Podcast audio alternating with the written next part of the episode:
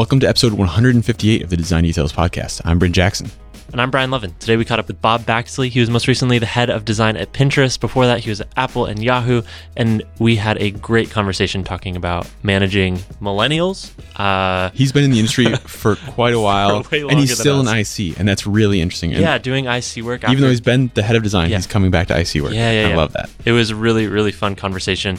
We hope you enjoy it. Before we get in, a couple announcements. First up, there's a new podcast on the Spec Network. Layout. Our friends Kevin and Rafa are joining the network, so now you can get even more design podcasts in your life. We are really excited to have more podcasts on the Spec Network, and for anyone that's needing more design content, this is for you. You can check it out. Just go to spec.fm. We have Layout there. They're releasing an episode a week, all about design and technology and programming and everything else. And it's a lot of fun, and we're so excited to have them on the show. You should go subscribe, check them out, and give feedback. We're definitely working to make all the shows better. This is one of the best benefits of working with them is like they're really open to feedback. So again, go to spec.fm and subscribe to Layout. And of course, before we get into this episode, we want to thank Wayno for making this episode possible. Wayno is building digital products for humans. They're an agency that does incredible work for incredible teams, and the people there are just the best. So why are they sponsoring us? They're sponsoring Design Details because basically they just hit us up. They said, we like listening to the podcast and we want other people who like listening to the podcast to know what we're up to.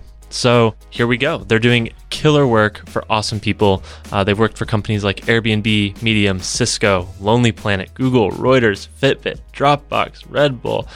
The list goes on. It's insane. They're just constantly cranking out beautiful work, and they want you to check it out. You should go check out their work on Dribbble, dribbble.com/UENO. And oh my God, it's just ridiculous. It's great to go get inspired. You should read their case studies on their website at wayno.co. That's UENO.co. And of course, if you want to join this amazing team, they're hiring. They have offices in New York and San Francisco where they're looking for product designers. They even have an office in Reykjavik, Iceland. Because so why not? Dude, Iceland's beautiful. Yes. Everyone should have an office in Reykjavik. Okay. So go check out their website, wayno.co. Go follow them on Dribbble, dribbble.com/wayno. If you need some laughs, they are hilarious and post awesome stuff on Twitter and Instagram. Their Twitter account is fantastic. It's just like the employees going nuts. Yeah. So their Twitter and Instagram is wayno.co. It's UENO.co. We'll have links to all this in the show notes. You should go follow them. They post awesome and very funny stuff. But of course, at the end of the day, go check out wayno.co. Look at their work. We are so thankful to have them as sponsors and friends. And we appreciate them making this episode possible. So once again, wayno.co. Thanks again to Wayno. And with that, let's get into episode 158 with Bob Baxley. My name is Bob Baxley. I'm a practicing designer who lives and works in Silicon Valley. Been using that phrase for 20 some odd years now, and I'm sticking with it. Clean, simple. What are you working on right now? Right now, I'm contracting at an interesting little company called Carrot Sense, which is in the medtech space. Okay. I've only been there a couple of months, but they're working on something to help people with behavior modification. Wait, is this the Carrot apps that like make fun of you?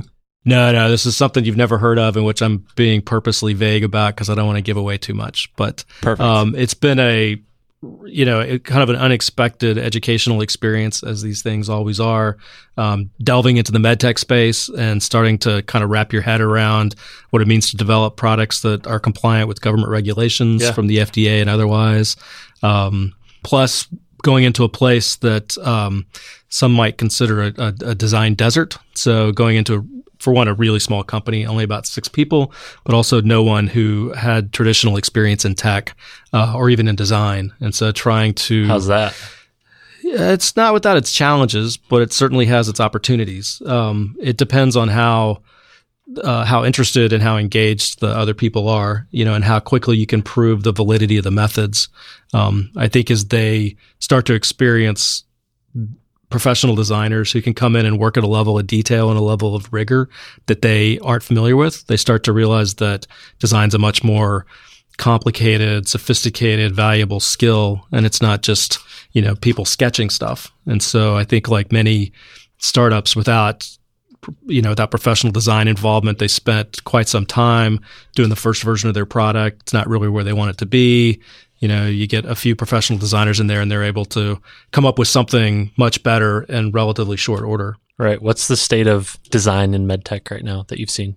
You know, not that impressive, to be honest. Looking at a handful of the companies, I think it applies to the wearables as well. I just got a Garmin Forerunner 235 watch, which is an awesome device with incredible functionality. With a very memorable name. Yes. Yeah, exactly. Garmin is, yeah, they got a lot of numbers. But it's truly the first GPS watch I've used that actually works, connects to the satellites quickly, and has a lot of value. I was looking to see if you were wearing it, but... I'm not. I left it at home, but it measures sleep and activity and a whole bunch of things. Connects to Apple Health, all that stuff. It measures where you travel while you sleep. Yes, exactly. If you're sleepwalking, bam, you got it. And they have a smartphone app, which I'm sure they put a lot of energy into, but it is just so navigationally complex. Visually, it could be better. So while there's enormous amounts of cool functionality that I'm confident they've worked really hard on, I'm not sure that they had great design kind of at that higher level of how does this whole thing hang together? How does it make sense? Again, sort of navigationally from an object model perspective, and I see that lacking in a lot of apps. They've just added more and more features and more and more you see the users trying to figure out just where the hell am I? What the fuck is going on? So I think a lot of med tech products suffer from that, simply because it's not a space that's attracted a lot of traditional designers, which is largely because there's so much demand for design just in the consumer space. Right. Mm-hmm. And I think most designers, just would prefer to work on what they think could be, the most popular app in the App Store. Uh-huh. You do find a few missionary designers who have gone into places because they feel they can make a huge difference in the world. And I've met some of those, but... they almost realize that they're making a very conscious career decision to spend their talents and energies working in that space as opposed to doing the next big thing. Well, you also hear, I think the most medical companies you hear about are pharmaceutical companies, and some of the practices aren't particularly exciting, right? It feels very salesy or very manipulative, things like that.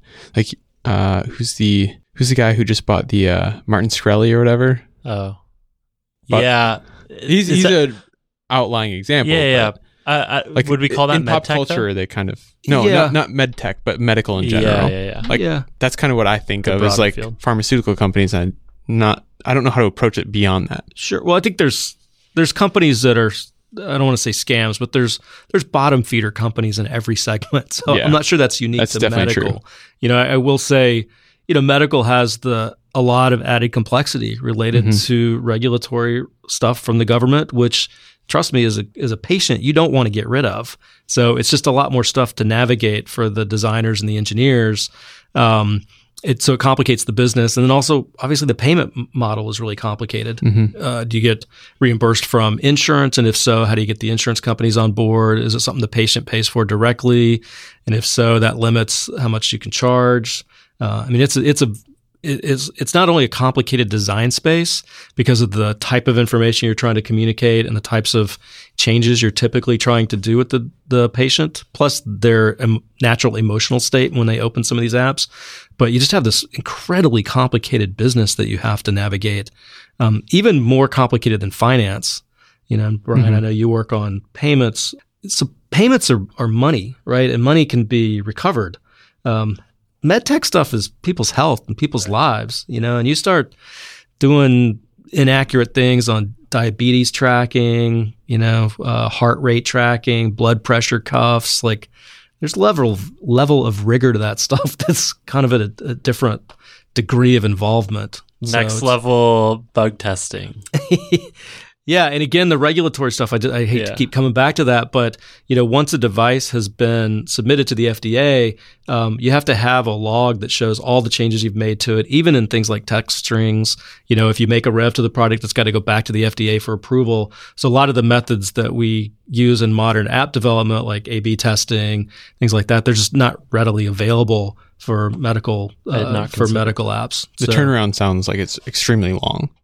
Right. And so they're kind of constantly behind. Yeah. And also, again, that's not necessarily sexy if you're a designer who wants to see your work out in the world.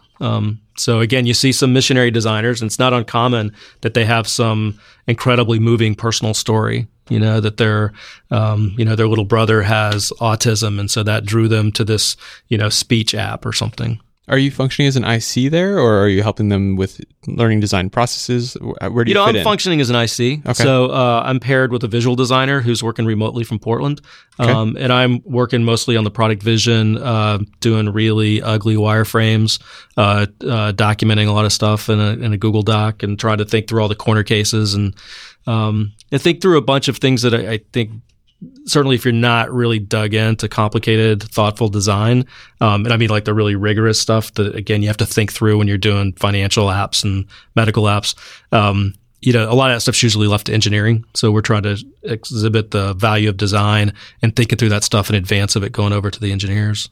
Let's talk a little bit about working for, like, quote unquote sexy apps, because the med tech space might not be considered that, but they're solving... Well, theoretically, they could have the most sexy apps. I mean, yeah, there's nothing that wouldn't make it that, but it's not the case right now, right? Like, it's more attractive to go work at the hot startup or the big tech companies. Like, what would you say to people that might be battling with, like, well, there's interesting problems, but it's not like, it's not a sexy company, or it's not going to be this big billion user kind of thing?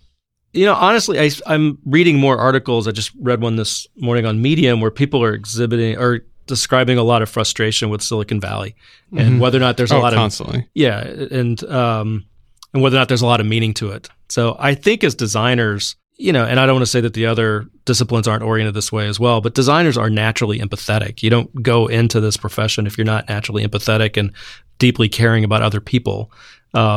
So I think to somebody who's considering going into med tech or something like that, I'd ask them to really question and think about their natural empathy and what they want their legacy to be. And so it's true. You can work on some interesting little feature that a billion people are going to see, and it's going to, you know, maybe momentarily give them some dopamine rush or something. And I don't mean to belittle that. That's useful as well and important. You could work on Pokemon Go. We'll get to Pokemon Go in a minute. That's a product that a lot of people use. We'll get to Pokemon Go. I love Pokemon Go. You know, or your legacy could be, oh, I worked on this app and it touched, you know, 1 million people and helped them manage their diabetes. And, you know, for certain types of designers at certain places in their career. Pokemon Go, take your insulin. Wow. This hatred of Pokemon. You're just upset about the Pokemon thing. Because it's a bad game and it has Pokemon in it. Pokemon are good games. Okay, so we'll go to Pokemon Go.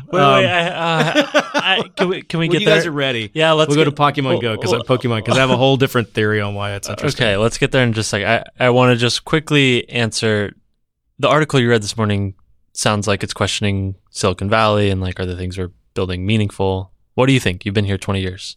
What are you seeing the pattern or trend? Yeah, look, there's always a lot of frivolous stuff going on in tech, right? Sure. What?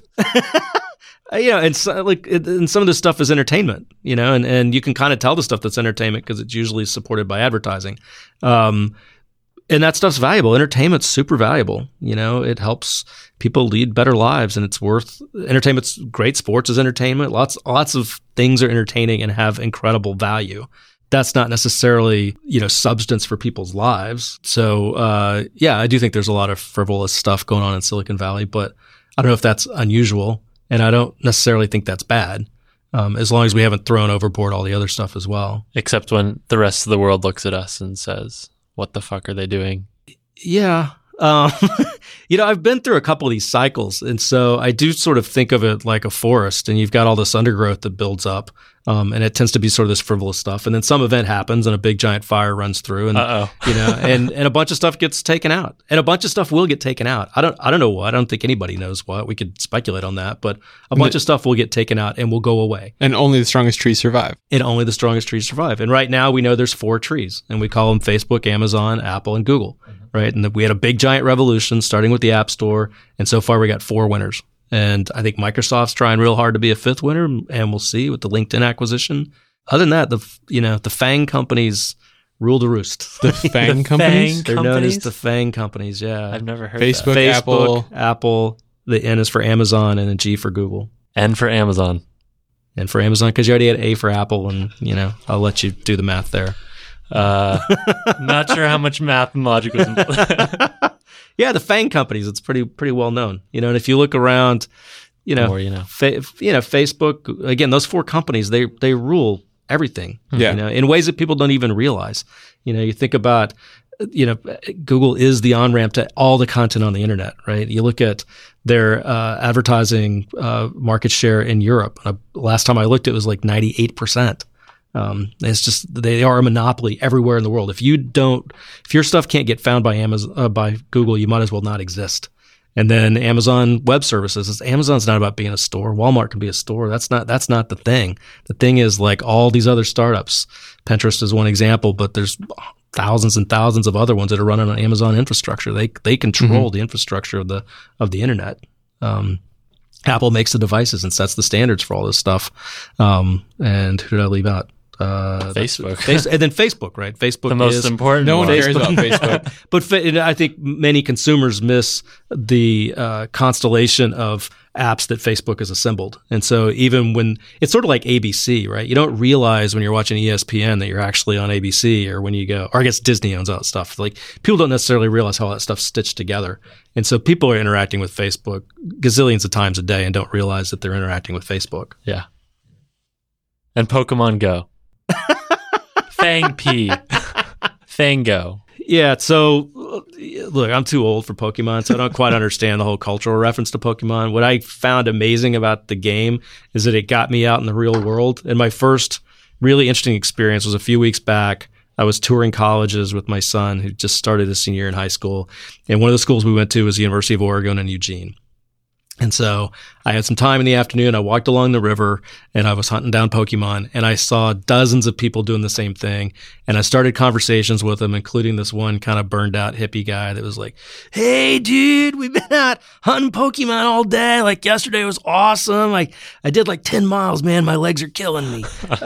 You're like, sweet. I had interactions with those people that I wouldn't have otherwise had, And when I got back home, and we live in Los Altos, and, it's obviously a very tech-centric town, being just a little south of Palo Alto, lots of tech executives. And, I'm walking downtown, and there's probably 100 people walking around downtown, which is this, sleepy, quiet little downtown. There's like 100 people playing Pokemon Go. Everybody from 6-year-olds to, I talked to one guy who was 54 and had been awake till like 2 o'clock in the morning the previous night hunting stuff up in the hills. 100 people in a tiny town with no taste. But everybody was talking, right? Yeah. Like, some of the kids had set lures, and so they were hanging out together. So, look, we could talk about how crappy the gameplay was and all the rest of the stuff, but I also... At the end of the day, it worked, right? Well, look, I don't know, but personally, I don't think it's going to last. I don't know what other features they have. I think it's a cultural phenomenon, but it's a moment in time, and it's... for the few weeks that it distracts us, it's kind of cool, and we can use a distraction right now. I think we can use a distraction right now. I can either sit at home and stress about the presidential election, or, I can go hunt some more Pikachus. And for a week or two, maybe hunting the Pikachus isn't like a bad thing. That doesn't sound so bad, actually. Yeah. So I'm not trying to defend Pokemon Go as a game or anything like that. I'm just saying it. It is, kind of an interesting cultural phenomenon, and I have seen it generate what I might call cross-generational conversation that I haven't seen other apps and things do. Like, I don't encounter a bunch of middle schoolers and talk to them about how they use Snapchat or Instagram. Well, I mean, I sometimes do, but then they look at me weird. But, if I'm downtown and I can go up to some kids that are playing the game, and we can start having a conversation and sort of relate over this experience we're both having. And that's pretty unusual, as a sort of aging baby boomer. There's not that many places where I get to talk to people who are late teens or even early 20s, and it be, sort of socially acceptable or normal, because for lots of different reasons, we've not only sort of segregated ourselves according to, economic situation or political views. Like, we're pretty segregated generationally. In my time at Pinterest, which is a company, I would say led by Gen X and largely populated, the workers, the employees tend to mostly be millennials.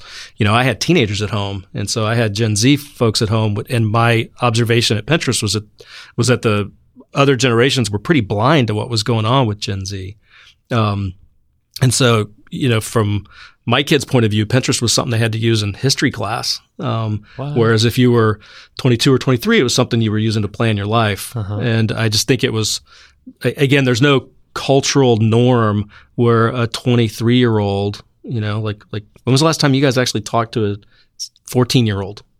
You know? Well, Brian is 14, so. Today, I mean, 2 minutes ago. Yeah. I mean, unless you've got like a younger sibling or something. And, you know, they're using technology in whole different ways. Like this is, you know, this is the generation that grew up walking up to the TV because they think it's a multi-touch display. And then if you see toddlers today, they get really confused when they walk up to the TV. They put fingerprints on your TV screen? Like you wouldn't believe. That's why you have to mount a TV. Shut them down. You're up for adoption now. Well, can we talk a little more about this? Because I think you do have a perspective. Diversity in tech is a huge issue, but it's not just race. It's like diversity of backgrounds and diversity of experience, and diversity of age is probably something that isn't talked about a whole lot, right? Yeah, I refer to this as generational. Lot of millennials building these, working at the FANG companies, right? Yeah, yeah. So I refer to this as generational diversity. You know, at Pinterest, I was, again, a baby boomer. You know, I was fortunate to be able to bring Susan Kare into the company. Susan, of course, did all the original icon work. For the Mac back in 1984, so she's even slightly older than me. She's the nicest. She is, yeah, and she is literally an icon. So it's, and she's been a fantastic addition to that team and to the company. And I think for her, finding a home has been really meaningful as well, because she had spent really kind of since leaving Next back in whenever that might have been the mid '90s. She had been contracting at a variety of companies, so I think for her to find a home was really meaningful. But I don't know if the like many companies, I don't know if they were really seeking out to focus on generational diversity, right? Do you think and that's an issue? I do. I think you get different perspectives. I think the tricky part, and I say this as someone who's an older generation, is it is all too easy to become the grumpy old guy, and I think that's probably where some of the conflict comes. You know, if you've been around the block a few times, you tend to tell people that the idea they have probably isn't going to work. Well, we do that even when we haven't been around the block that many times.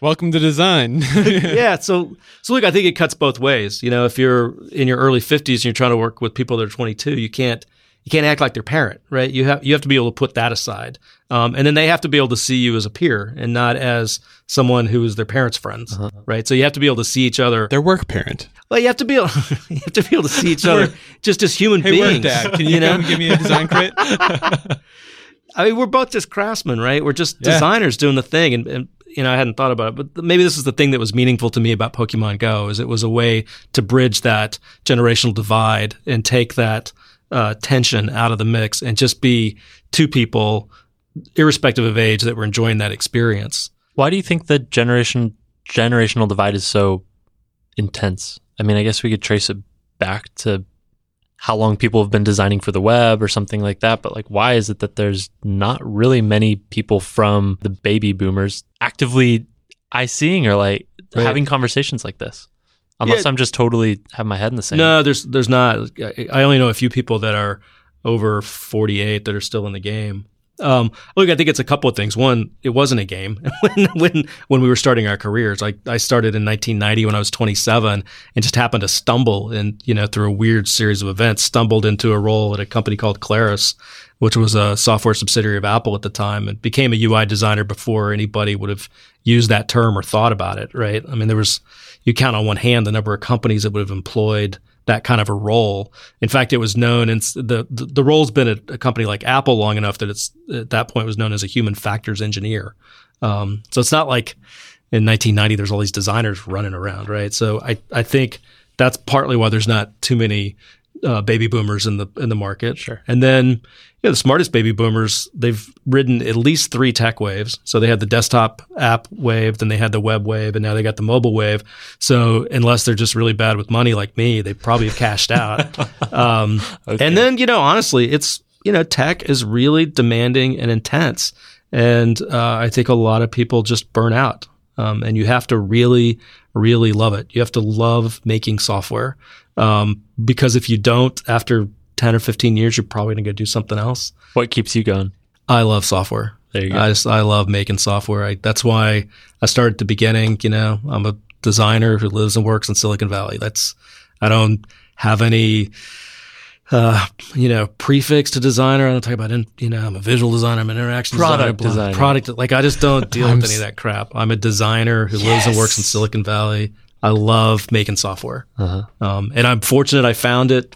It suits my personality type. It suits how I approach the world, how I solve problems. So I've been incredibly fortunate and gotten to work at some amazing companies and have some terrific stories. So. We should talk about it. So you got started when you were 27. Wait, you said terrific stories. You've been holding on to us for 20 minutes? Come on, man. Yeah, I got a lot of good stories. So you got started at 27. Yeah, what happened? Yeah, it's sort of a weird... This is a good cultural or a generational difference. So I learned to program when I was in 7th grade, and I learned BASIC on a Wang computer, which had a cassette drive to store data, had a green CRT, and 4K of memory. And I learned in my math class. Dude, 4K is like the latest and greatest. It's so... I was super into it. I loved programming. Again, it's kind of how my brain worked, and I was on a trajectory to be an engineer. But for reasons that still confuse me and what I think was a horrible parenting decision, my parents decided to not encourage me to go into programming. And so I was hoping they would buy me an Apple II back when they were fairly new. They decided they were worried about me being a nerd, so they didn't do that. No. So I ended up studying history and radio, television, film, both of which ended up being fantastic degrees for design. I cried when I got placed in advanced history because I thought I was going to be a nerd. And here we are. I would have much rather been in programming. Yeah. So the Mac came out my senior year in college. I finally convinced them to buy me a computer. My grades shot through the roof because suddenly I was spending time editing my papers and really going through it. Surprise. Yeah. Technology's good. This is like 1985. So when I got out of college, the big five history firms weren't hiring. And, the big five history firms. It just was no jobs. Is that like history textbooks? Yeah. There's just no history jobs that summer. Oh, I thought you were poking at like the FANG thing. No. I was referring to the history revolution. The accounting firms. But the history FANG. The history FANG. So I sort of randomly met a budding graphic designer, and we started a little company doing desktop publishing. And what does that mean? Desktop publishing. So this is graphic design produced on computers. What? And it was... What does that mean? Freaking you're talking PageMaker 1.0 and Illustrator 2.0 and, Mac SE computers and laying out newsletters on little, whatever it was, like 512 by 380 black and white screens and sending stuff off to typesetting agencies by a dial-up modem so they could print stuff out on their Linotype. So you get 1270 DPI resolution instead of 300, blah, blah. It goes on and on and on. So, at any rate, you remember it all, though. Oh yeah. Well, that's where I learned to use software. Yeah. Because you were sitting at the computer and you were in the tools, and it all became about keyboard commands and how fast you could go, and you sort of gamified the whole experience. So we're still at that time. So nothing's changed. Cool. Yeah. No, the tools. It's the same stuff. It's all faster and whatnot, but it's the same sort of experience, I think, as the person doing the work. So at any rate, I decided I didn't really want to have a desktop publishing firm for life, and I decided I wanted a job in tech. So I sat down one fateful day with a copy of Macworld magazine and entered the mailing address of every advertiser in that issue and sent them all a resume, literally dropped 107 resumes in the mail as though they were Christmas cards. But were they like 1270 DPI? No, they were only 300 DPI, but they were on craft paper. They looked awesome. Wow. You brute forced your way in. Yeah, and so they ended up at Claris, and that became a UI job. Yeah, and been doing it. What happened when it became a UI job? Like, what kind of stuff were you working on? Well, I was initially brought into Claris to work on ClarisWorks, which was a Mac application that had to run in less than 400K of memory, which is tiny. And the product had it was a combination of word processing, spreadsheet, database, vector graphics, raster graphics, and telecommunications. And so at the time, the main competitor would have been a product called Microsoft Works. Uh-huh. And so if you were on a Mac, you could have bought the productivity suite, which would have included some of the Microsoft products, or you could have this one app, which was sort of a watered down, less powerful version. So ClarisWorks, I think, remains the only product to ever unseat an existing Microsoft product. So ClarisWorks actually ended up pushing Microsoft did Works it out of the yeah. And it was, you know, it was an amazing experience because it was incredibly successful product, not because of me, but because the engineering vision was incredible. And there was user groups that started up all over the country, and I could walk into a bookstore and pick a copy of a ClarisWorks, you know, manual or book off the shelf, and you could flip it open and see screenshots that I'd created in Mac Paint. You couldn't download it? Come on, dude. Shipped on a double-sided floppy, if I recall. So, that was my first taste of getting design published. And boy, once you've had that, it's that's really addictive. So to be able to walk into a software, shipping's amazing. So being able to walk into a Egghead, which was a software store at the time, to be able to walk into Egghead and pull a box off the shelf, flip it over, and again, literally see screenshots that you had created in Mac Paint on your own computer, and there they were on a box in a store. That keeps you going for a long time. That tangibility for UI design is pretty rare nowadays, right? Yeah, actually, I think there's something kind of lost there. I think as designers, it's a huge issue because we lose track of people actually using the software on the other side. At Apple, I had the opportunity to work both on the Apple online store and on products that were used in Apple retail stores. And the difference was, incredible. So on the online store, our designers were sitting at their desks working on a site that was seen by 17% of everybody on the web every year, right? Hundreds of millions of users generating, billions and billions of dollars of revenue, but they didn't see any of that. Like they were just sitting there by themselves with their headphones, in darkness, working on the comps. Retail, we do something there, and it was used by a much smaller audience, only the retail associates, which is, 50, 60,000 people, but you could go into any store in the world and you could see people using the software. And the retail employees in particular, if you went up and told them you worked on that stuff, they loved it. Like you could go anywhere. People would be so excited to see you. But you can't explode a Mac Pro in parallax in person. How do you explain that? Yeah. Impossible. Well, I think it's useful for designers to find informal ways to see people using their stuff. Research.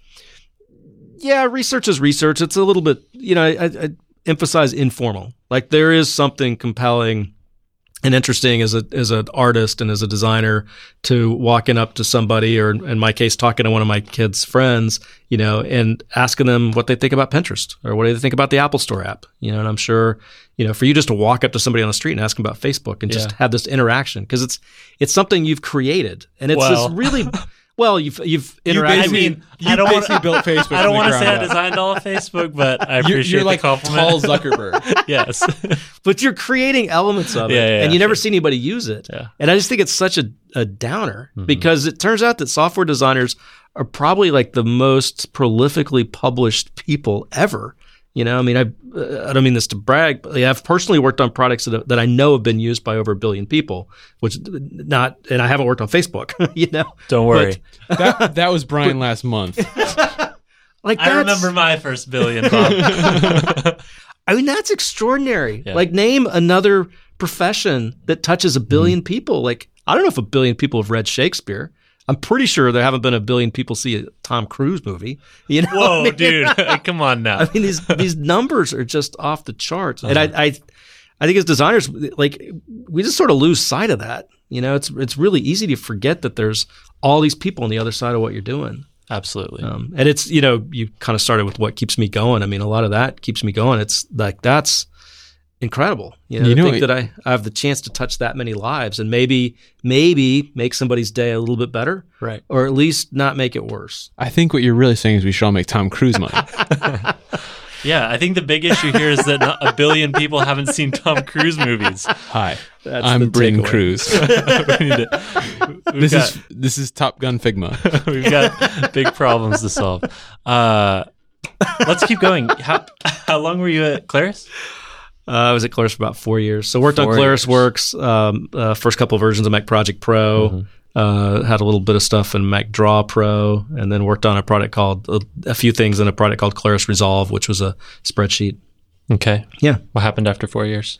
Yeah, there was a change in management, and which I wasn't that big a fan of. Sure. So I ended up going into contracting and spent the next like 6 years working at a variety of places as an IC. I had an amazing life at the time. I was single. I had no responsibilities. Were you an IC at Claris as well? I was. Yeah, okay. Yeah. I really did want to go into management for a long time, which is something else we could talk about. But you know, as the IC experience as a contractor was really profound for me. I worked on, I think in the 6 years I worked in something like maybe 40 different companies and about 60 different projects, something like that. It was a bunch of different companies, bunch of different projects. It's sort of your classic agency experience, but as an individual, which means you have to go in and orient on your own really quickly. And so I look back at that time as sort of my quote unquote 10,000 hours. Cause I had to, in that time period, I went from really nascent cell phone app design. I was obviously doing desktop apps on Mac and Windows, starting to do beginning web applications for enterprise and whatnot. It had a TV kiosk. You know, you're working in all these different mediums. And when I reflect on that, I think what I learned is how people and software interact, right? At a really fundamental level. So, you know, if you take a less experienced designer, they might know how a mobile app works, but they might not really understand how a TV app works, right? Because they basically understand one language. But if you work in enough different mediums, I think you begin to understand language at sort of the linguist level. You know, you start to understand the system behind grammar and things. And that helps you relate to human-computer interaction in a whole different way. This makes me really excited. So I have been kind of trying to figure out how design and engineering fit together, because I think they're a combined translation layer between humans and computers. Mm-hmm. Like, I think that's really what it comes out to. It's totally what it is. Okay. Yeah, engineers represent the needs of the machine. Yeah, you're right. Engineers represent the needs of the machine. Mm-hmm. The designers represent primarily the needs of the user, and then product management. You have to figure out how to get the computer to spit back out what the user needs again. So it's a cycle. Yeah. And, you know, as I say, look, at all these systems, the complexity exists, right? Taking people's money over the internet is really complicated, right? And so you can't get rid of the complexity. I give it out. It's not that complicated. Technically. I spend all my time giving the computer money. So, like, the complexity in these transactions exists. The question is, who's going to suck up the complexity? Is the machine going to suck it up, or are we going to foist it on the user? And before we got better at design and before we got more sophisticated computing, you know, all that complexity was foisted on the user and they had to figure it out. And I actually think that's where travel still is, right? If you look at travel, it's complicated as hell. Like, I was flying last week. It's a freaking nightmare. All the check-in, TSA pre, blah, blah, blah. It's just a mess, right? And that's not even counting the reservation piece, because all I wanted to do is I just wanted to go to Seattle, and I needed to arrive Monday morning, and I needed a hotel. I mean, I had this set of parameters, and there's no system of yet that I could go to and tell it that and have the computer spit it back to me. So I also don't trust it to know which flights don't suck and which hotels don't suck. But that's because the computer's not sucking up enough of the complexity yet. But if you take a 5, 10, 20-year point of view, probably more 5, 10 years. I hope I don't have to wait 20 years. Yeah. In 20 years, we'll have a good traveling experience. Right. Can't wait. Well, we were talking... Teleportation, done. Yeah. We were talking earlier about how when you guys first started doing computing, you had to hook everything up yourself. Uh-huh. You know, you talked about having to reinstall drivers. Sound blaster cards, all that sort of stuff. So that's an example where the system's gotten much better at sucking up the complexity, and Sound blaster's right there all the time. Yeah, and so I think that's the general trajectory. Did you ever have any interest in going back to programming or trying to get back into that world during that 6 year? Yeah, I loved prototyping, and I still enjoy that part of it. But there's a rigor and a professionalism to engineering. What were you prototyping in? At the time, it was mostly Macromedia Director using Lingo, and then Visual Basic on the Windows side. So both of those were, it was great. It was fun to be able to structure a prototype, but shipping professional code that's a different ballgame. And I'm, I don't know if I just never, I was never interested in going to that level with it. Yeah. But I enjoyed the higher level prototyping stuff, which the way I think about prototyping is I think about prototypes as like movie sets. Right, so it kind of looks like the real thing, but you haven't actually hooked up the plumbing and the electricity, and it sure as heck isn't seismically valid, right? But when you write real code, like there's a whole bunch of stuff that goes on that has to be professionally done. Which I actually, to go back to the medtech example, you go into some of those companies early on. I think they're pretty naive about how complicated a modern professional app really is. Oh, it's an airport. Yeah. Like, it's just crazy. It has all the same systems, like authorization, like making sure people should have access to where they're going, make sure they can get there reliably. Like, it's ridiculous. Yeah, and again, it goes to this complexity thing. I think the user sees the use case that's them, right? And they don't realize that there's thousands of other permutations. You know, the Apple online store, the checkout process there ran in, you know, dozens of countries and presented only options relative to that country and relative to that particular user's order. So like if you ordered an iPhone, you would have a slightly different checkout experience than if you'd ordered a Mac. Now, any individual user, they have no concept of all that stuff. But when you're designing it, you have to think at a systems level how checkout actually gets constructed based on all these conditions. So I think people who are users and they start delving into software, it's really hard for them to realize how complicated it really is behind the scenes, which, you know, frankly is an indication we're doing a better job. You know, one of the things I've been struggling with, so Brent and I are trying to recreate some stuff for our own website, and I just don't know what the best use of my time is. Is it to like keep getting better at coding? Because I realize that the technical rigor it takes to actually execute at a professional level is just so much more work, and would that time be better spent being better at designing or prototyping? Like for me, absolutely no doubt, you'd be much better off spending your time on design. And I say that because I firmly believe that there's not enough designers in the marketplace. And if you have design talents, and clearly you do, I think society is probably better served by you utilizing those talents. So you're saying I shouldn't spend 6 hours on a Saturday tinkering with the goddamn request headers on an API call. I sorry, suspect it was a frustrating Saturday. It was a great Saturday. Maybe that's the only data point you really need. Like, you know, maybe when was the last time you? Well, when was the last time you walked away from a design problem with that feeling? You know, I mean, the design problems you probably walk away. When Sketch crashed on his 400 symbols. Yeah, we need to design together sometime. I'll show you. Well, that's a tool problem. That's not. Something else. Yeah. I know a guy that can help you out there. I want to know more about what you said earlier, how you knew you didn't want to get into management for a while. Yeah, you know, I love the craft. I like making software, and I think that there, you know, perhaps a false or inaccurate belief that management takes you away from that. So like many designers, almost all the designers I know, they're really reluctant to go into management. They feel it's going to pull them away from the craft, and that's not necessarily the path they want to go on. Our profession also doesn't really celebrate managers. We tend to celebrate the individuals doing the work. And so sort of professional status and reputations is all about your portfolio. It is kind of a portfolio business, portfolio profession. And shit, so, I got to build a portfolio.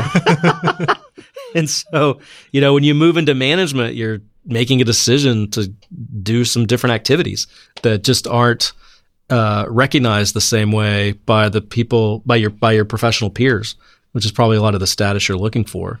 Now, what flipped for me, was that I realized if I wanted to scale as a designer, you know, if my goal is to touch as many lives as possible and to leave the world a slightly better place than I found it, there's no way I can do all the work myself. You know, it's better for me to help enable, you know, dozens or hundreds or potentially thousands of designers who are thoughtful and hardworking and creative, you know, and have them go out and do all the software. So for me, management was about scale. You know, and in my previous management roles, I spent a lot of time being what I refer to as the shit umbrella, right? My goal was to keep all the shit out of the studio so that the designers could do their work.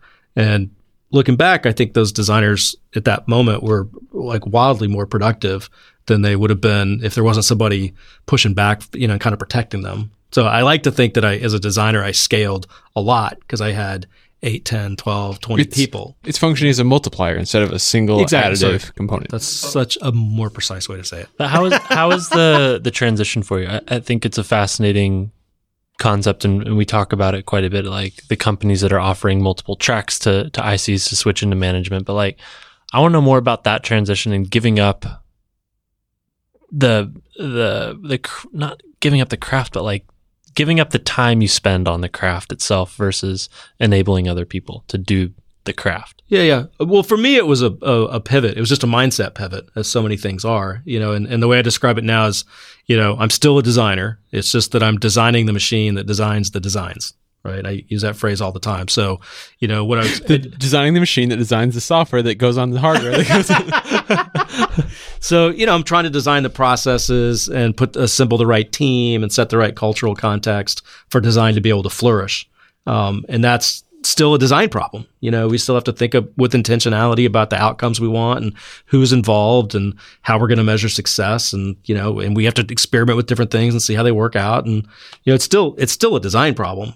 It's just a different kind of design problem that unfortunately doesn't necessarily yield a portfolio. But, you know, well, I actually think that's some of the most interesting conversations going on right now. You know, if you look at Alex Schleifer over at Airbnb, he's freaking killing it on this front. You know, he's just doing some really innovative stuff with how design at Airbnb functions. Facebook has one of the best design cultures that I've seen in Silicon Valley. I actually don't know Alex Schleifer.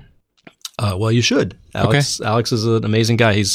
I don't know his exact title, but he's head of design at Airbnb. Alex is amazing. Whoops. Well, he keeps a relatively low profile. We see Joe Gebbia, we see Katie Dill, we see the design language systems team and all those people. But yeah, so he sits in between Katie and Joe. Okay. Right. I'm not quite sure who he reports to, but I think it might be Brian. But yeah, no, Alex is fantastic, and he keeps, you know, potentially purposely, he keeps a low profile because I think he maybe correctly believes maybe his time's better spent focusing on the team and getting them where they need to be. What? You mean our time's not well spent on Twitter and Instagram? Excuse me? But my followers. You know, again, I think Facebook's done a phenomenal job. You know, Margaret's done an incredible job over there, Julie. You know, Luke, all those guys have done a great job. Google has a really interesting design culture now across a whole bunch of different groups. You know, Apple had its own design culture that's I've been out of for a while, so I don't know exactly what's going on there now. But when I was there, it was an amazing culture. And all of those are really different because they have to, you know, you have to figure out how design as a function plays in the cultural context of that company and how that company behaves, what their norms are, what their business is about. So management, if you think about it, if you are open to the idea that management can be about design, it is a fascinating design problem. I agree. I think what you said earlier about it being unfortunate that, like, I don't know, I guess I'm self-admitting, like, it's an ego thing, like not being able to point to thing and say, I made that. Yeah. I don't know. Like, there's something really satisfying, kind of what you're saying earlier, like seeing someone hold the thing and say, I made that. That's self-publishing or whatever. That you lose as a manager a little bit, perhaps. Yeah. No, look, my experience is that you do. And it's not crazy that I'm back doing IC work right now. You know, I don't think likely you're going to live for a really long time, and you're probably going to have a long career because you like doing this stuff. And so it's not crazy that you would ebb and flow between IC work and management work. And so right now I'm very consciously doing IC work and reorienting myself to the tools because I stopped designing before Sketch came out, you know? Mm-hmm. Yeah. And so I'm having to learn all that stuff from scratch, which I can do, right? And it's going to end up making me a much better manager because I'm going to understand more what my team's doing on a day-to-day basis where maybe I got a little bit distanced from that. How do you feel about the state of design tools, having taken a break? Can I ask something quick on that last note? Yeah, sorry. Awesome. Was it an easy fit for you moving into management? Yeah, because it was a really small team. You know, okay. It was a company called My CFO that was a little financial startup from Jim Clark, who had founded Netscape. Mm-hmm. And so I got brought in as an IC, and then my manager decided to leave the company. I got promoted into his role. Okay. So I kind of instantly inherited a team of about four. And so there was a lot of guardrails in my experience. Mm. The company was already established. I think that would be helpful. Really hard to come in and be a design manager. First design management jobs in a company of six people, and you have to build a team from the beginning. That's basically where I was, and It made me deeply uncomfortable. Yeah, that would. And I talked to a few people in that situation and try to do some advising here and there. I was like, I think I wanted to be a manager, but now I realize I just want to manage myself. And just go do my thing separately from everyone else. Please don't talk to me. I am a lone wolf. Do not talk to me. I think I also warmed up to management when I became a parent. You know, okay. And I saw a lot of management as sort of, you know, sort of similar to parenting, right? How do you create an environment where somebody can flourish and grow and has a trajectory and feels like they're doing stuff on their own, but still has some guardrails if things go sideways? And now we're back to work, Dad. Well, again, the trick is to not make it seem like work, Dad. But I'm totally aware of that risk because I've made that mistake. I have been the grumpy old guy in the corner, and I know how that plays out, and it's not productive. So I spend a lot of time trying to think about how to not set myself up to be perceived in that role, because that's an easy behavior for me to fall in, and it's an easy way for people to. It's an easy way for everyone to fall into, right? Like, I feel like in design, a lot of our role comes from being dissatisfied with the current solutions, and so we tend to. It's really easy to fall into grumpiness, even if it's not what we should be doing. Yeah, no, I see it a lot. I think that's part of what drives people out of the profession. You know, I talk to designers all the time who feel like every little thing they do is nitpicked. And I've expressed this to some of my friends in product management and other things, that I don't know if there's another function inside a tech company that is as scrutinized as design. Like, mm-hmm. everything we produce gets picked apart. Everyone has an opinion. Everyone in the company feels like they have an opinion. That's incidentally not how Apple worked when I was there. It was very siloed as to who had the ability, status, authority to offer creative opinions. And that's actually my understanding of how Disney works. Like, it's pretty siloed as to who gets to weigh in on stuff. And I think that helps protect the creatives and helps protect the process a little bit. I feel like those companies have a significantly opinionated design style. It takes risks on one side to improve someone else's experience. Yeah, at Apple, I used to, you know, in Apple's, you know, I had this thing about companies are sort of like people. They, you know, Facebook is like a 10-year-old in some ways, and Google's kind of like an 18-year-old, and Apple turns out it's kind of like a 42-year-old, right? So, like a little bitty startup, when they're 2 or 3, they're kind of like a 2 or 3-year-old, right? They're still kind of wearing diapers and things go sideways, right? And, you know, even at 5, you're still maybe wearing overnights and you wake up screaming occasionally, right?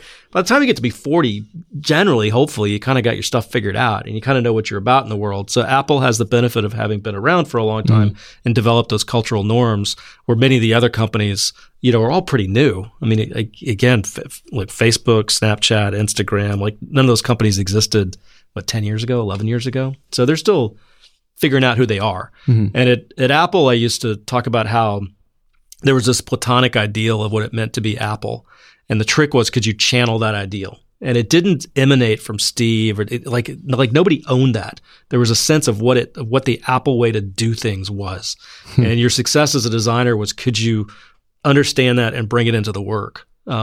Is it possible to articulate that? No, I think you have to. I think you have to feel it. I mean, when you sit there, you get it. You get a feel for it. And you know, the Marcom team used to have a big. Well, you know, when I was I'm not talking about Apple today. I haven't been there in a few years, but in my experience when I was there, is when we'd hire a new employee, I would tell them right at the beginning, like, look, just relax. You've gotten hired. You're not going to do anything useful for the first year. It's going to take you at least that long to figure out what's going on.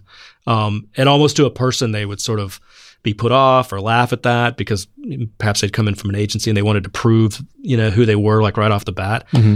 But, you know, like, they would have a lot of things that weren't quite right, and like a year and a half to go by, and they were like, oh my God, you were so right. Like, you know, you don't really feel it until you've been there for a while. But once you get it, once you get in that groove, like, you know, like you're just working in that channel. You understand that culture and that language, and you become native to it. And you have to have a fairly evolved company to have something that's that clear. You know, I mean, if you look at Google, could you really? I'm pretty sure you could recognize something that was Apple-like, right? Like, you could recognize thin fonts. Yes, thin fonts. Well, you could recognize that a retail store is Apple-like, sure, right? You could draw those comparisons. You could recognize a piece of software sort of Apple-like. I don't know if you could say that about Google. I don't. You know. It all seems kind of future-leaning, but that's about as far as I can. Google and Apple together, like, seem very like slanted forward. Yeah. I mean, like, if you rent enough cars, you get a feel for what the BMW experience is versus the Lexus experience or something, right? And those companies had a long time to work out that really precise expression of themselves. You were the head of design at Pinterest? I was, yeah. So I reported to Evan Sharp for a while. Is that indescribable essence of the design vision for Pinterest something that was on your mind? It was trying to ferret that out and get Ben and Evan to be more articulate about it. And I think we made some progress on that front. You know, the challenge is if it can't be in some ways described or recognized, then the designers can't get in a groove with it. And so you end up having to try a whole bunch of stuff that doesn't ultimately work. So, you know, when you have a really clear ethos of how a company wants to express itself, you get massive improvements in efficiency, because the designers get in that groove, and like every comp is perfect, right? They get in that flow, and they just know how to go. Whereas in companies, companies that aren't quite as evolved, you end up kind of having a scattershot. Is it this? Is it that? And it's sort of this hunting until you find the thing. Style guides. You got to narrow in. Well, it's so much more than a style guide, right? It's like, I don't know. It's just this. It's a full-on design language. Yeah. Well, it's who the company is. It's organizational psychology.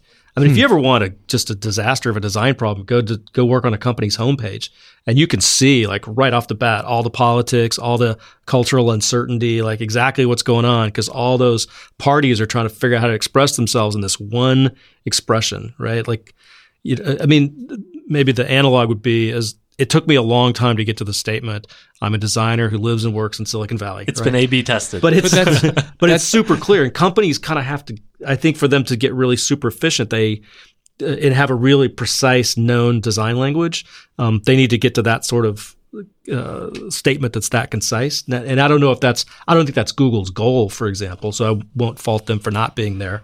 But it has been Apple's goal. But it's hard because you said you have to like know what it is, but not be able to articulate it to a T. Otherwise, it becomes constraining. Perhaps I'm not sure I could apply a sentence to Apple's. The phrase I used to use was Apple believes that technology can have a transformative effect on the lives of individuals, right? And that was just one I made up on my own. That's what drove me to Apple. That's how I thought about Apple. But I think that was a useful statement.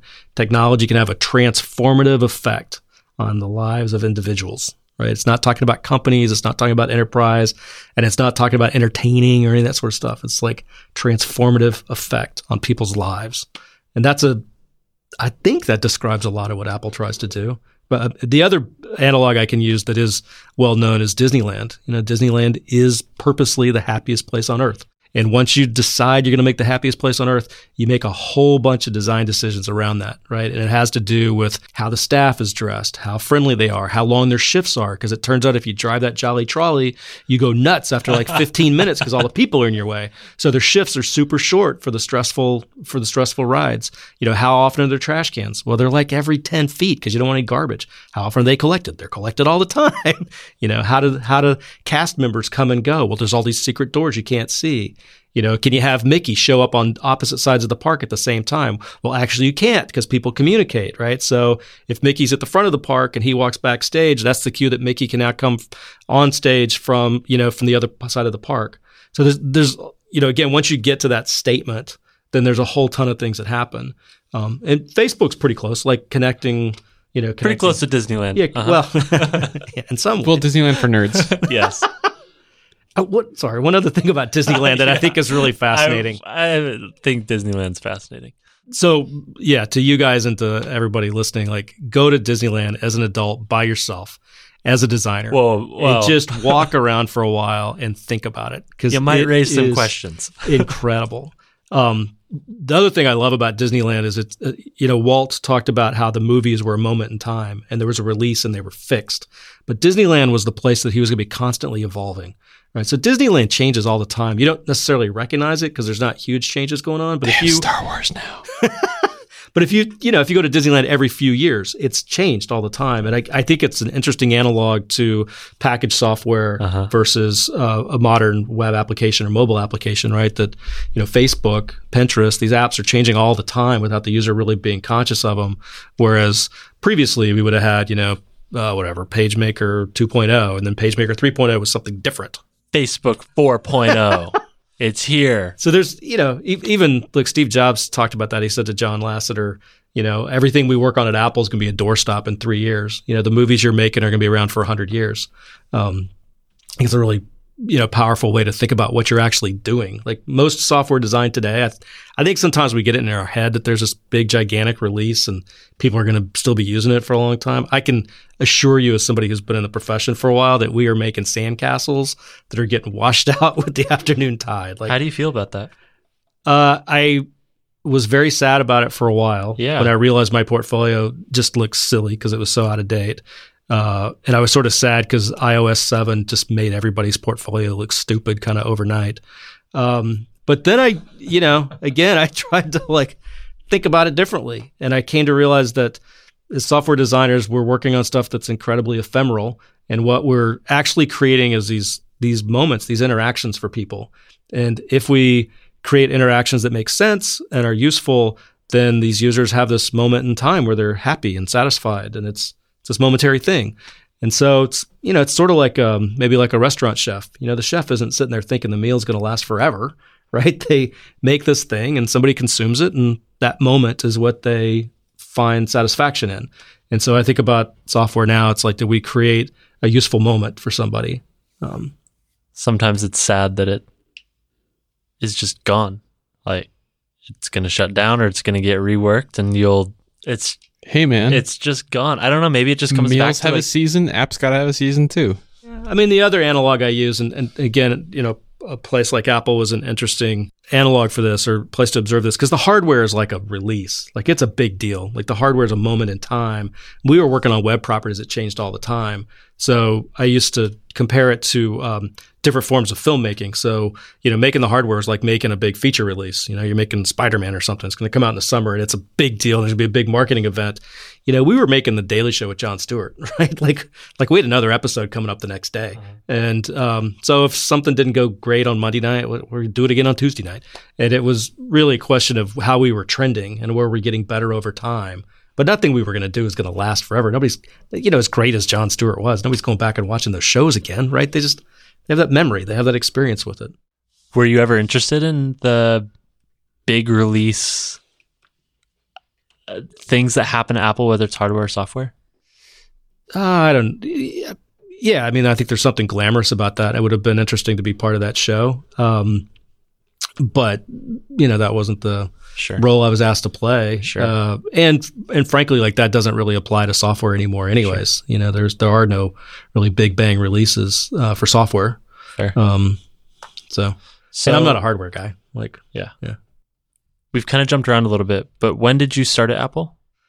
2006, I think it was. I started about 6 months before the iPhone was announced. I was going to say, that's hell of a time to join up. Yeah, it was good timing. So, like, I was very fortunate to be there from about 6 months before the iPhone was announced, and I left about 6 months before the iPhone 6 came out. Okay. So it was, I like to think of it as the, you know, perhaps the premier trajectory of what I still believe is the greatest company in the history of capitalism.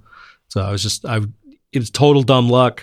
I never would have thought it turned out that way, but I was lucky to be there. And to go back to the Disney thing, the thing that iced it for me was I was talking to my wife about the opportunity, because at the time I was in a really great role at Yahoo that was had a lot of promise for me. But when I was thinking about Apple, there was this question of like, well, how long is Steve going to run Apple? And there's nothing going on with his health at the time. It was just, here's an opportunity to work with Steve Jobs, or work in a company when Steve Jobs is there. And like, how long is that opportunity going to last? This stuff doesn't last forever. You know, my wife, you know, sort of said, well, you know, there's these guys that got to work with Walt Disney when he was still around. And believe me, they have great stories they're telling their grandkids. And so part of going to Apple for me was I just wanted to be part of what I thought was going to be history.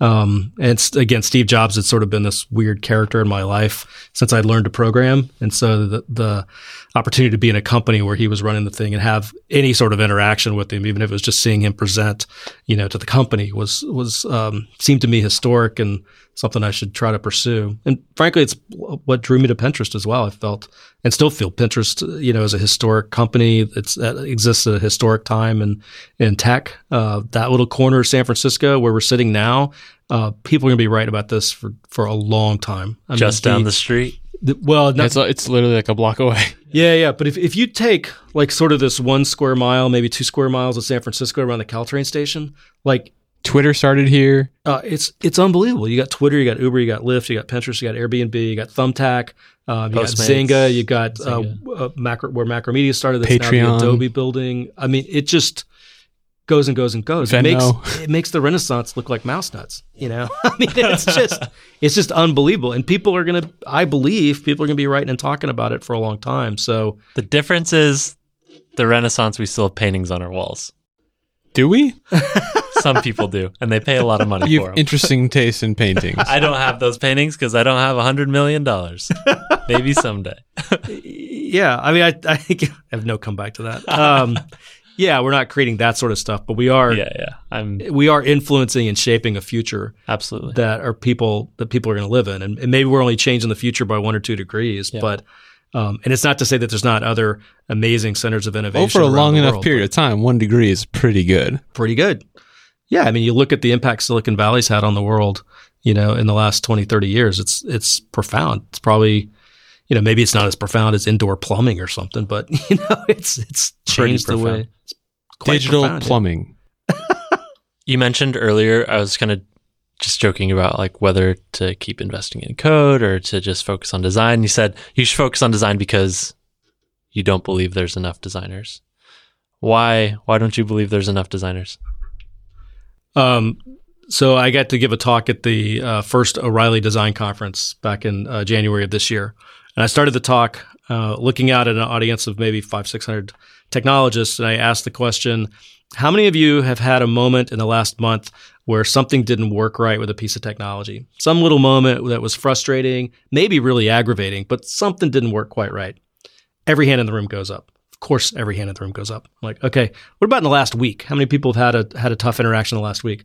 Virtually every hand stays up. I go, how about so far today? You know, and still about 3/4 of the hands stay up. And I look out at the audience and I go, it's 9:30 in the morning. Like, you know, this is not how this stuff should work. Like, we go through our day. I'm sure you guys have had dozens of moments today where software didn't do quite what you wanted it to do. And I just think that's a huge burden on the cognitive energy of people. You know, if you look at how much cognitive energy, how much emotional energy is spent every day trying to manage the technology. I just don't think we've gone nearly far enough at making software do what it's supposed to do. Like, it's still not, like, we're still not master of that technology. At best, I think we're peers. And I think probably most of us feel that there are many times where the technology is winning. And I think that the challenge there is we don't have enough designers, because I believe every company wants to create highly usable software. I don't think there's any evil company out there that wants to foist complexity on their users. No, put more bugs in, please. Yeah, but there's every design manager in the country knows that hiring is the bane of their existence. Like, finding design talent is so hard. I firmly believe it's far and away the most in-demand skill set in Silicon Valley, and it's probably the number one throttle on innovation around the world. And we just don't have enough designers. Why? Do you think we have enough engineers? I don't know if we have enough engineers, but I can tell you that a lot more engineers don't solve the problem the same way a lot more designers do. Because engineers will go code stuff because that's what they do and they're great at it. And they'll do their best to make something usable, but history would indicate they won't be all that successful at it. So I think for them to be productive and to create something that's going to be hugely beneficial to society, they need to be paired with a designer. Possibly a great example here would be the Golden Gate Bridge versus the Bay Bridge. You know, both built by engineers, both incredible engineering structures from a civil engineering perspective. One of them is iconic and one of them is not. And I think that's probably the difference between having a designer on the project and not having a designer on the project. So I think the world can be a much better place if we have enough designers to partner with the engineers that we do have. And your question is why we don't have more designers. And I think there's a handful of answers there. One is it's such a new profession that we just don't have the educational structure to graduate the number of people we need. So if you go to Wikipedia and you do a search for all the UI programs, all the degree programs in the United States that graduate people in UX, something directly related to what we do, you'll turn up maybe 30 programs. And you could look into any one of those programs and they would tell you that they're graduating their biggest class ever this year. And it'll be about 25 people, right? Like, all the UI programs in the country are going to graduate fewer designers than Stanford alone is going to graduate engineers this year. So, like, educationally, there's just not nearly enough people. That's one. Another is that people don't realize the profession exists. You know, every designer I know, and I'm sure do your parents understand what you do?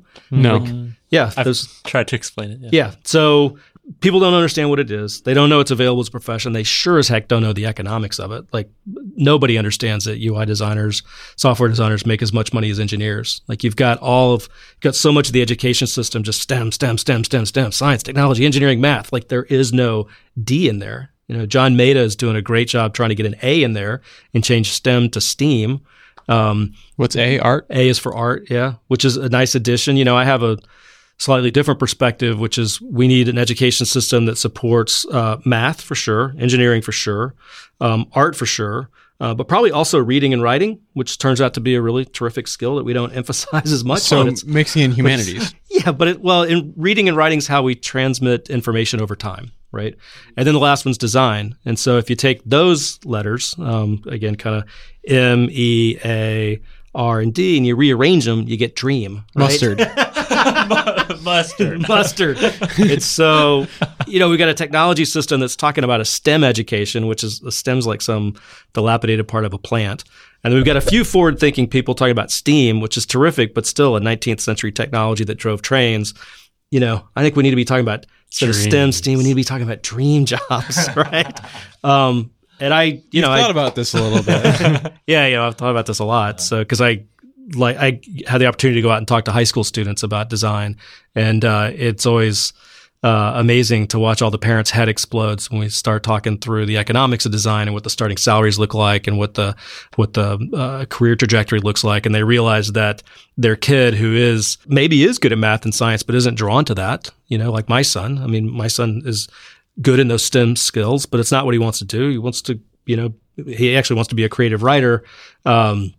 Wants to be a storyteller, which is what design kind of is. And the education system doesn't encourage that for him. And I think that's to the detriment of society, because I think, people who have those storytelling skills, those communication skills, can add, a lot of value in a way that, engineers are incredibly important. We need a lot of engineers. I believe we need about a 10-to-1 ratio between engineers and designers.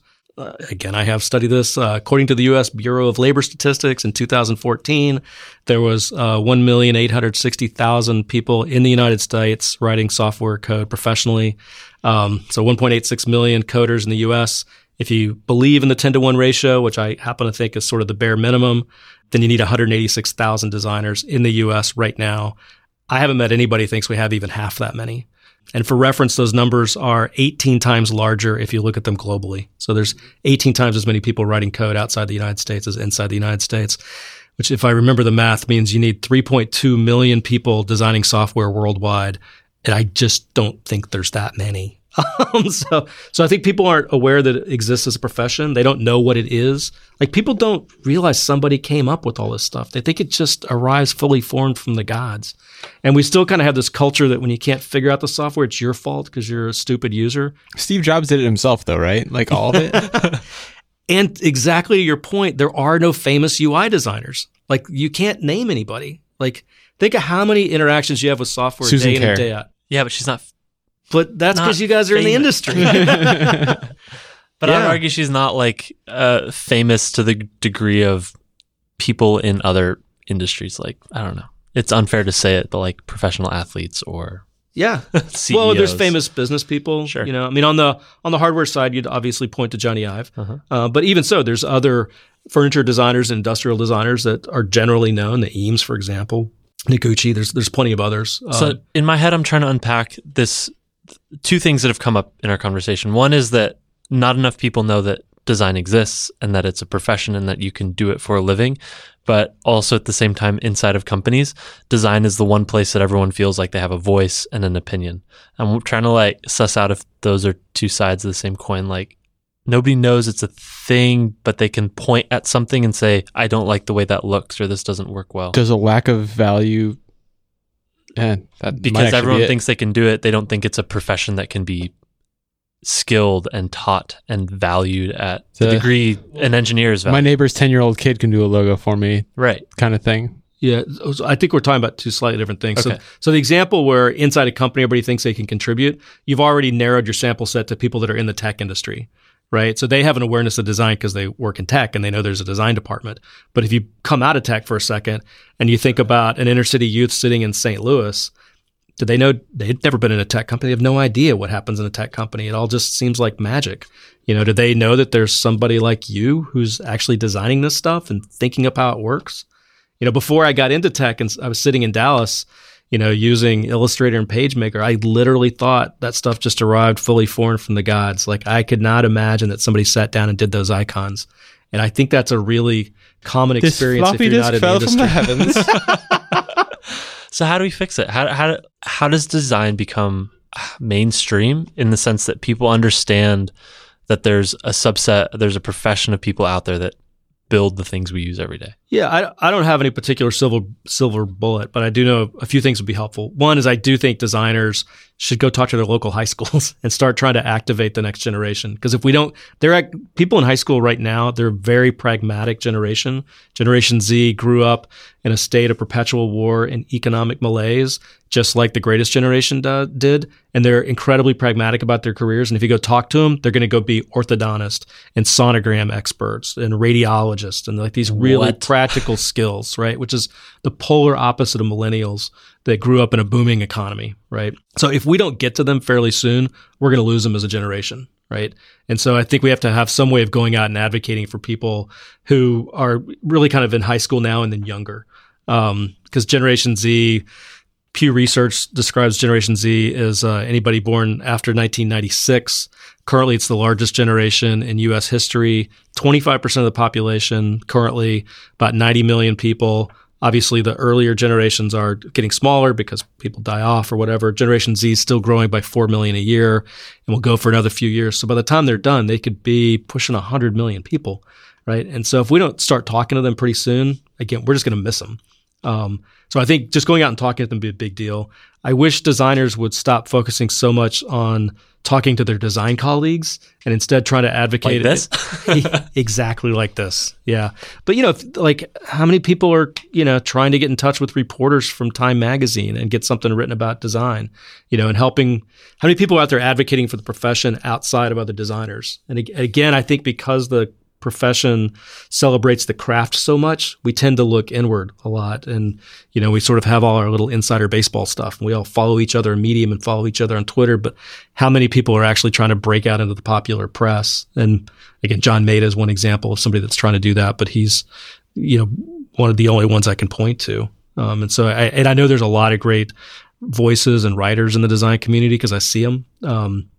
And I'll put this on myself as well. I haven't endeavored a lot to speak outside the design community. So I think we all owe it to our profession to try to get out and make it more visible. You know, one of my, my favorite slides from one of my talks about this is I have this side-by-side comparison that's the rank of UI design of desired jobs by U.S. News & World Report. And so U.S. News & World Report ranked the 25 top jobs in America. UI design was number 13. It's a great job. UI design is an incredible job. That's half the slide. The other half of the slide is a survey from LinkedIn about the job most difficult to explain to your parents. UI design was number one, right? So what you've got is one of the best jobs in the country. Well, you see, nobody understands. There's these screen densities and there's like this white space and yeah. Let me just explain to you how the iPhone 6 Plus scales down from 3x to 2.82. You see, you got 375 pixels wide. And your parents don't give a shit. It's not even the parents. Like, you know, when I talk to my kids' friends, like they just don't realize that there are people in companies that decide these things, that work on this stuff. You know, everybody thinks about the engineers, and they all think because that's the profession that our culture has celebrated for so long. And they just don't realize there's somebody else that's, you know, working on not only what it looks like, but, you know, how it behaves and like what the features actually are. You know, how many, you guys recently did the additional emotions reactions on Facebook, right? Like that's all Brian. Yeah, I won't take all the credit, but it was mostly me. Yeah, okay. I have some thoughts for you. We'll do that offline. I mean, that's actually their new payments test. You pay in emotions. Yeah. Yes. You know, if you go talk to a mere mortal on the street, there's no way that they're going to say, "Oh yeah, it's like they must have done 100 variations on that thing." I bet they thought that through. You know, I bet they user tested all around the world. I bet it's only been around for a month, not 2.5 years. It's hard for me to draw a straight line through my career. It's been kind of all over the map, but when I look back on it, I think the challenge I've had at every stage is how I scale more, right? And so, you know, some of that was going perhaps from visual design to interaction and then information architecture, which I think all have more foundational effects on the design. Then I wrote a book that tried to teach people how to design web applications that weren't already designers. And then I went into management, which was about empowering my team. And now I'm trying to go out and advocate for design as a skill so we can attract ever more people to the profession. So my hope is that at some point I can look back and maybe reliably think like, wow, there's another 1,000 designers out there working because they heard one of my talks, or they, or they saw me speak about it or something. Like, that'd be an incredibly satisfying career legacy for me. And I think it would be for a lot of designers, And so I hope that many of the designers in the world start to think as in their career trajectory, how do they scale? And that's a great goal, I think. What's keeping you up at night right now? So lots of things keep me up at night, but which we won't go into. Pokemon Go is part of it, but I'm concerned in this particular realm. I'm concerned that we're going to miss this opportunity. I think that there's this moment in tech when design is really being embraced, and we have that seat at the table. Every company you go into, man, there is an empty chair, and they are ready for you to sit in it, and we don't have people to take that spot. And so I'm concerned that we're going to lose this opportunity to inject a lot of design into tech companies because we don't have the bodies and the energy and the enthusiasm and the desire to play those roles. And that would be a huge missed opportunity, because once the tech industry kind of gives up on design, they're going to move on to whatever the next thing is. And I don't know if we're going to get this opportunity again anytime soon. Interesting. I hadn't thought of it as like a thing that is going to be moved on from. More just something like... Well, if they can't succeed at it, why keep working on it? Would you say design hasn't been successful, or we just haven't permeated? I think there's pockets of it that have been successful, but again, I just don't know if we're anywhere close to the right scale. So I think any individual app, or many individual apps, are probably getting easier to use and more obvious. But if you think about the amount of technology that's coming into an individual's lives, it's just overwhelming. Like, how many different systems do you deal with just in a common day? All the different point of sale things. Just watch people try to use one of those chip cards, at Safeway. It like makes everybody nuts. And so if you think about all those little software mediated interactions, like, there's just dozens and dozens and dozens that are piling on top of each other during the day. And plenty of users, are just like, God, screw it. Like, I don't know. I'll just pay cash, or I'll do something else. Like, I think you're just going to lose consumers. They're just going to kind of turn off to it. This has been great. That's a Thank you. Pretty solid spot to end. We are well over time now. Where can people find you online? It's Twitter, at Baxley. Right. So you're a real frequent tweeter, huh? I am, but I'm so frequent I never look at my own stuff. It's like how you don't know your own phone number. And then there's a few things I have at baxleydesign.com. Cool. Your blog that is updated occasionally. Yes. A few times last semi-annually, year. Semi-annually, yes. That's better than most. Yeah, that's my fault. I should be writing more, and I haven't been making time for it. So practice what you preach, Bob. Yes, I'm working on it. Wow. Working on it. Keep me honest, brother. Keep me honest. Thanks so much for coming on. Okay, thank you, gentlemen.